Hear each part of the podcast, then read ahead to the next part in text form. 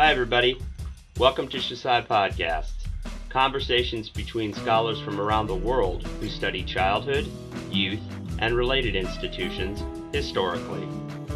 As an official production of the Society for the History of Children and Youth, you can subscribe to these shows through iTunes or Google Play. Written and visual materials associated with each episode are available at our website, Enjoy.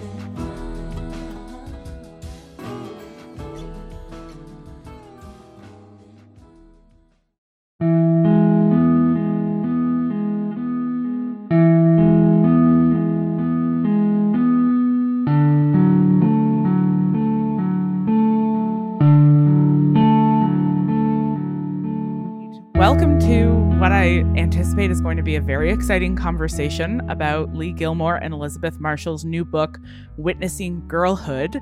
I'm going to be conducting the interview today. My name is Hannah McGregor. I'm an assistant professor of publishing at Simon Fraser University, where my research focuses on the use of podcasting as a form of scholarly communication. So, this is right up my alley, and I'm really excited to sort of explore this like quasi book review dialogue interview genre with the two of you. So, could I start off by asking you to introduce yourselves so we can get a sense of what your voices sound like and who's who? Hello, I'm Elizabeth Marshall. I'm a faculty member with Hannah at Simon Fraser University here in Vancouver, British Columbia. And I'm Leigh Gilmore. I'm Distinguished Visiting Professor of Women's and Gender Studies at Wellesley College. And I work on life writing, uh, feminist theory, uh, and trauma studies. Ah, you both sound mellifluous. And may I also compliment you on your extremely distinguishable voices? we try. It's, it's excellent. I can definitely tell who's talking. That's a really good sign. I don't have to like use the Zoom window to figure out whose voice is who. So, we're going to jump right into talking about witnessing girlhood. And I want to start with talking a little bit about this business of writing a book collaboratively. And if you could tell us a little bit about how you decided that you wanted to work together on this project and what it's like writing a book together.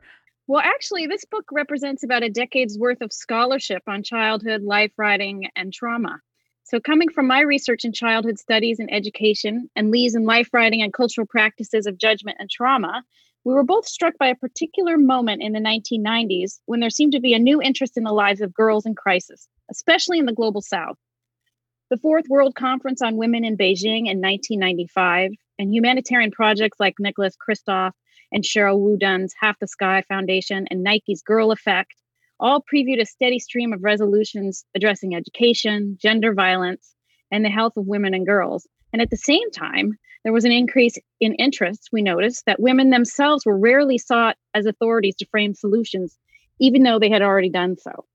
And and Hannah, I just say that this struck us as strange because we could see that there was something going on culturally, a certain density around interests in girls. But our question was who would know more about traumatized girlhood than the women those girls grew up to be? Mm-hmm. Uh, and we were sort of baffled um, by the absence of a discourse on women as political agents. And we wondered if, actually there might be something like that, maybe even a tradition of women writing about their childhoods and framing their authority to speak as political agents through that experience um, and representing the impact of violence and their analysis of it we wondered if there weren't habits of not paying attention mm. that were so entrenched that there might be something like a body of knowledge in the form of self representation that was hiding in plain sight. And hiding in plain sight was our working title for a long time. Huh as it turns out, that's precisely what we found in life writing by women of color about violence experienced in childhood and in their choice to use life narratives strategically to persuade diverse publics to see them as credible witnesses rather than as these targets of rescue and salvation. And what we also discovered in tracing that tradition was that it benefited and influenced a mainstream of white writers who emerged in the memoir boom, even as it was largely unacknowledged by them as an influence. Mm-hmm. So that that for us, the the the key um, origin of this history is Harriet Jacobs' Incidents in the Life of a Slave Girl, and so with her work as a starting point, we began to trace this recurrence of a mode of life writing that enlists the reader as an ethical witness and that is centrally concerned, whatever the life experience was, with race, gender, and justice. And there was a cluster of, of interest in those topics that helped us decide what was part of this tradition and what might lie outside of it. So, I can really hear and and see based in the kinds of traditions that you're drawing on and the the different tracks of your own research prior to this book the way that bringing your different interests together really helped you arrive at this this unique set of research questions. Can you talk to us a little bit about process? Like how does collaboratively writing a book like this work? Well, um, that's a, we're not located in the same place, and we're not in the same institution. Um, we're not in the same time zone. So those are those are three typical hurdles to collaboration. But I think in my sort of professional realms of life writing and feminist studies, collaborations are often far flung um, mm. and and international. I think this the same is is true for Beth, but we started thinking together long before we started writing together. And we're typically the first and often the last reader of each other's work. Mm. So we got to know each other's thinking um, and critical styles, our approaches, our methodologies, where those produced interesting surprises and where the divergences also might turn up something interesting for for a, a long time now. So it was an outgrowth of thinking and reading each other's work together that led to writing together. It's been a very long time that we've written together and collaborated, even sort of in in in the background of one another's work. Uh, so Leigh is the most reliable reader critic uh, that I have, and um, we often, uh, one of the things I really appreciate about working together is that, you know, years build trust, but also that we quickly turn things around for one another. So, say someone sends us a draft of whatever project they're working on at the moment, um, you'll usually have uh, something back within 24 hours, if not sooner. So, that that also really inspires you to keep writing because you have an audience. You know, sometimes mm-hmm. I'll send it and say, "I'm not sure this is ready, but I just need someone to interact with with my work." Um, mm-hmm. What do you think about it? Where what, what's working, what what isn't? I love that. I love that you moved from sort of careful readers and editors of one another's work into co-writers. That's such a great sort of platform on which to build a co-writing relationship. And it's you know I would just add that it's a feminist model of work. Yeah. Also, you know it's a it's a way of putting our own uh, intellectual relationship at the top of the list and of um, being able to trust each other's feedback implicitly. Uh, and and also it's a form of intellectual labor and community building and it's joyful as well to work with someone that you trust yeah absolutely so let's drill down a little bit more into this category of girlhood so this is a book about sexual violence and trauma and and witnessing and the, the way that narrative plays a role in bearing witness to violence.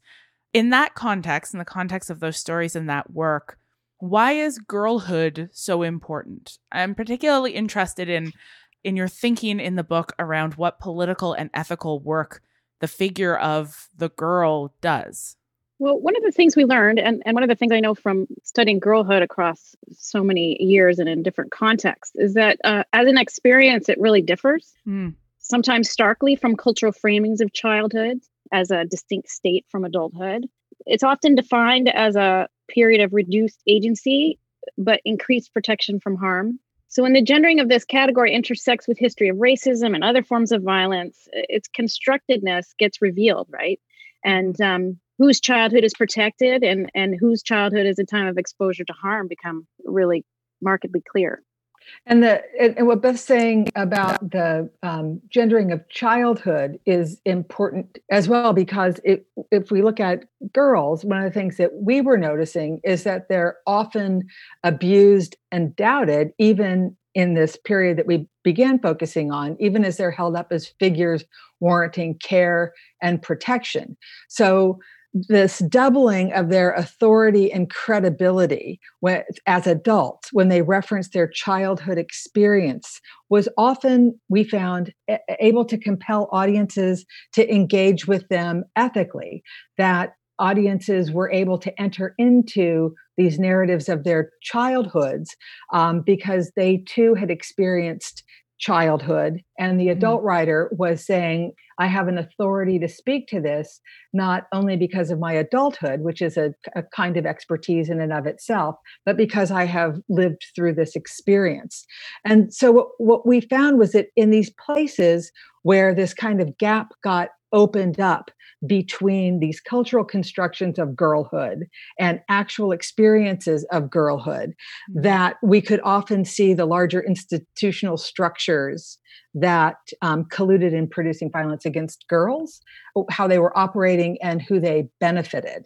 And in that opening up of that gap between these, this sort of mythology of girlhood as this protected space and the mm-hmm. realities of girlhood experience, which is often an exposure to extreme kinds of risk, that there's this um, sort of cultural myth that we, you know, in quotes, would protect these innocent victims, especially children, if only we knew what was going on. And it's a particularly stubborn kind of myth. The reality, of course, is more complicated, which is that we, again, you know, scare quotes, often does not protect the most vulnerable, especially children and women of color, and it too often protects those who abuse them.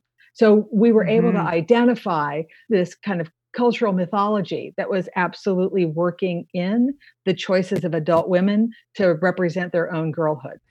Something that really stands out for me there in the way that you're articulating the construction of girlhood and, and also something that you articulated in the book is the difference between understanding girlhood as inherently vulnerable versus looking at the actual structures that produce vulnerability and that you you start off by using the example of the Larry Nassar trials and talk about you know how the the women who testified insisted that they were not intrinsically vulnerable but rather that a set of conditions had been deliberately produced to make this violence possible. It's it's such a key distinction between saying like girls are just available to harm versus we have in fact created a set of conditions that disproportionately introduce harm. Yeah the i mean these these conditions are so important because we didn't want to reproduce another voyeuristic study of vulnerable girlhood. There's so many out there. Mm-hmm. um, mm-hmm. so the life stories of girls in crisis are vulnerable to cooptation and, and they often become proxies, right? Through which white mm-hmm. male saviors advance their own stories. So assigning authority to the white male saviors version of girls' lives, we've found, um, I mean, it's historically been the dominant mode and it amplifies rather than the girl's story his own role as interpreter of their experience. And so we wanted to move away mm. from that. Yeah. And then so more problematically we we really deal a lot in, in the book with empathy uh, which can easily attach to heroic personalities who mediate for distant audience and engagement with vulnerable and even unsympathetic girls. And just to, to talk a little bit about about form and how life writing, which is the the formal focus of the history that we're tracing, um, it's it's different. It can do some things that that other forms don't necessarily do. Um, for one thing, life writing is pretty effective at resisting those campaigns that tug at the heartstrings by offering accounts that are more likely to confront those kind of aversive affects that attach to experiences of violence of vulnerable people and compromise subjects and entrenched forms of oppression. And these are the the sort of issues that you were um, identifying, Hannah, in your question is the ways in which girls are rendered vulnerable um, r- mm-hmm. rather than intransigently vulnerable because of the condition of of youth, and when adult women tell those stories of their girlhood they're they're absolutely addressing that point and and so what we thought was that those texts rather than belonging to something maybe eh, like an exclusively literary tradition i know there's no such thing as that but but mm-hmm. but that they were part of a of a discourse of feminist political representations of girlhood and that we're looking at these autobiographical accounts in the various or the first chapter of the book but in the earliest research on the on the topic with Harriet Jacobs and mid uh, 19th century United States abolition and the slave narrative. Or we also looked at Rigoberta Menchú and the Testimonio in Latin American politics, and then Marjane Satrapi, the author of the very popular graphic memoir Persepolis and and more. That what all of them were doing was was really interrogating uh, rescue politics of this sort of permanently vulnerable girl, um, and and that focus on that that girl who's like that sort of forever obscures the mm-hmm. economic and you know, and I would go further to say political, legal, and even cultural formations and institutions that imperil specific communities. Mm-hmm. And in her place, these authors represent the girl as a site of testimony that like girlhood is a location from which you can give evidence and it's also a new figure who testifies and so what we were able to do we hope is to cast a new light on the ongoing dangers of a politics that's based on a universal girlhood and the appeal of rescue by centering instead the resistance strategies raised within women's life writing accounts about childhood. I love that.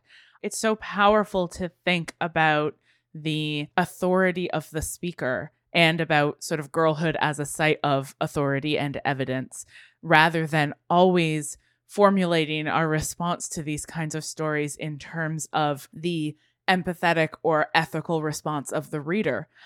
But the response of the reader is is also an important dynamic of how we think about the political work that these texts can do. And that really comes through that sort of complex relationship between the girlhood being recalled, the author doing the recalling, and then the reader sort of witnessing what's happening in the narrative. The relationship between those different figures recalls something that you're unpacking in this book about the complex position of witnessing. And I'm particularly interested. So you, are talking, you're, you're obviously talking about witnessing in the book. It's right there in the title. But you also talk quite a bit about the idea of accompaniment. And you describe accompaniment as a gesture of care that insists on the possibility of ethical witness. So I'm wondering if you could unpack for us a little bit more sort of how you think about the relationship between accompaniment and witness and these